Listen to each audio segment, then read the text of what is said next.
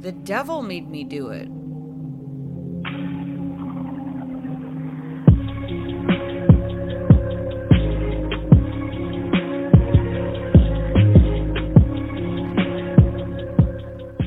Hey everybody, welcome to Crime Over Cocktails. I'm Tiffany, your host, and tonight I am drinking my vodka and Mio, and we're going to talk about the case of Arne Johnson. Arne Johnson was 19 years old. He was a hardworking landscaper in Brookfield, Milwaukee. He was just your typical teen. He liked to go fishing, he liked to hang out with his friends, he was in love with his fiance. He was just a good kid. He had never been in trouble with the law or anyone, matter of fact.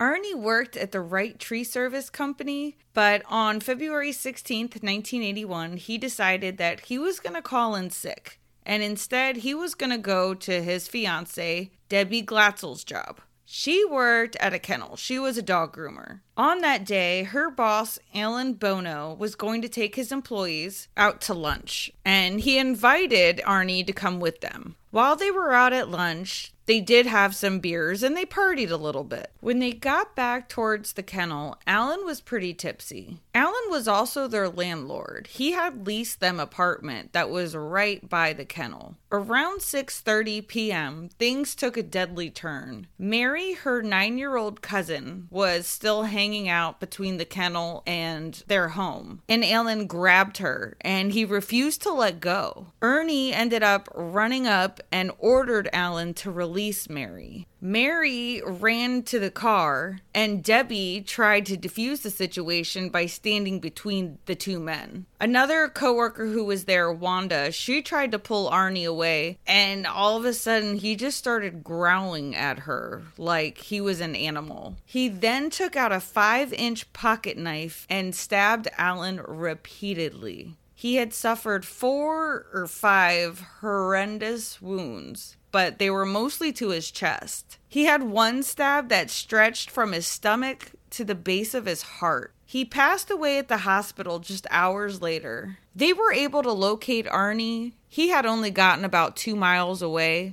and they held him at the Bridgeport Correctional Center. His bail was $125,000. This was the first unlawful killing in the history of Brookfield, Connecticut. We're talking 193 years, people. No murders. That is insane. Watch, everyone's gonna go move to Brookfield. But this is also going to be the first known court case in the United States that tried the defense to prove innocence under the claim of demonic possession and denial of personal responsibility for the crime. what? So now you're wondering what the hell happened here. So to get to that answer, we got to go back. And it all started about a year earlier. Diane had a younger brother named David. He was 11 years old, and his sister, Diane, his mother, and him, they were all cleaning a rental property that they were getting ready to take over. While there, David said that he saw an old man and that the old man had feet that looked like a deer and that he had big black evil eyes. For days, David kept talking about this old man. Initially, they thought that David was using this old man as an excuse so he wouldn't have to do chores and help clean this new place. I mean, it's a big place. Of course, a kid's not going to want to do it, but I mean, is he going to make up an old man? But as time went on, it started to become more obvious that David's demeanor was definitely changing. He would wake up crying hysterically in the middle of the night, describing visions of a man with big black eyes, a thin face with animal features and jagged teeth, pointed ears, horns, and hoofs. He also said that the man was threatening to steal his soul. Before long, the family asked a priest from the church to come bless their home. When that didn't seem to help David, they reached out to paranormal investigators and self proclaimed demonologists, Ed and Lorraine Warren. It was reported that when Ed asked David who was inside, that there were 43 different entities that answered him. He reported seeing David hissing, spitting, speaking in different languages, and levitating. Lorraine said that she could tell that he was in the early stages because she would sit and observe him and he would be sitting there doodling like a normal little boy. And then when he would look up at her, he was no longer a young boy. To cure David, the Glatzel family, along with the Warrens, proceeded to have multiple priests petition the church to have a formal exorcism performed on David. The process continued for several days. It could take four to five men just to hold David down. During all this, David had also predicted the murder that was to come. One night, Arne was staying up with him all night, like he did many, many times. Arne would stay up with him all night and then go to work in the morning. He would run on no sleep, but he just. Someone had to be with him to make sure he was okay. Everybody was very worried. Don't forget, this is an 11 year old boy, and nobody knows what is happening. Did he go crazy, or is there something really going on? While he's there with him, David was having a hard time. Arne just started screaming, Take me instead! Leave my little buddy alone! Well, when the priest came back, they could see that David looked so much better. They were confused. They asked him, Where's the beast? David pointed right to Arne. Arne was now hissing and growling Debbie got scared and she went up to Arne and smacked him twice in the face, hoping that this was going to snap him out of it. But it didn't help. I'm sorry, I am not coming near you.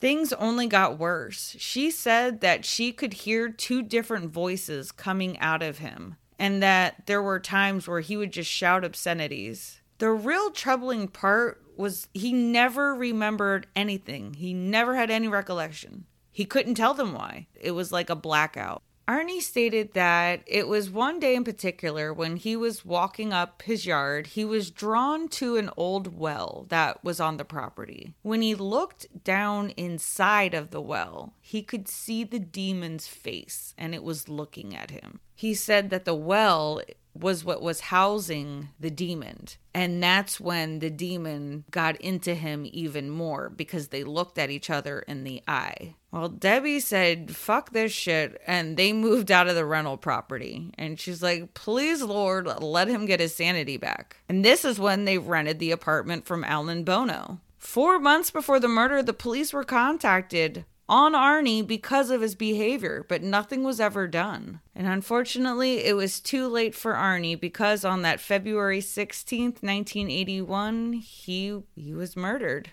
After he committed this crime, he didn't even know what happened for a little over 2 hours after the event. I mean, if that's true, that's got to be kind of scary. A few days before Halloween, Johnson's lawyer, Martin Minnella, he entered a defense of not guilty by reason of demonic possession. He told the judge that Ed and Lorraine told him that when you're possessed, you have no control over your actions. And that has stuck in his head. He had told the paper that his court argument was all going to revolve around religion that the courts have dealt with the existence of God, and now they will be asked to deal with the existence of the demonic spirit. Judge Robert Callahan rejected the defense rather quickly, referring to it as irrelative and unscientific. He also said that the business or hobby of locating demons has not risen to the level of viability where it could be used of assistance to the jury in deciding the case.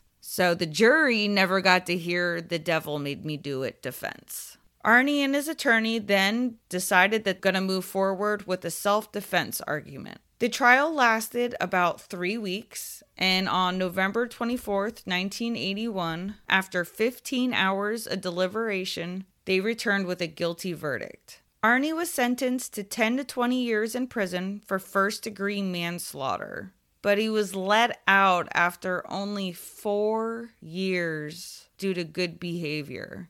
While he was in prison, I mean, he did graduate high school, he took college courses, he even married his fiancee, Diane. They ended up going on having two children together, but Diane has since passed away from an unspecified form of cancer in 2020. The trial attracted media attention from all around the world and has obtained a level of notoriety due to the story later being made into a film titled The Conjuring The Devil Made Me Do It. That was in 2021. He was also portrayed in a Discovery Channel's A Haunting episode where demons dwell. And the incident led to the creation of a television film titled The Demon Murderer Case that's on NBC. Ed and Lorraine also did go on to do the Amityville horror movie, so a lot came from this case.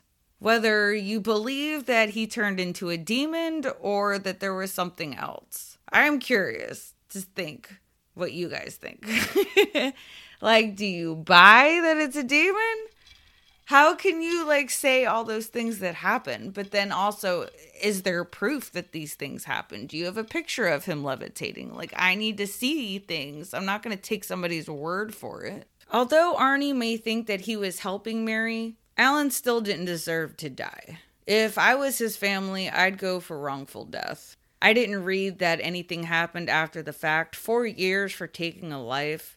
That's that's a joke there are drug charges that are longer than that. Murder, you took a life. I'm curious to hear what you guys think. I just want to give a special shout out to all the love that I've been getting recently. I really do appreciate it, you guys. I've got people telling me how much they love the show. I'm getting requests, and it's exciting, and I love it. I'm ready.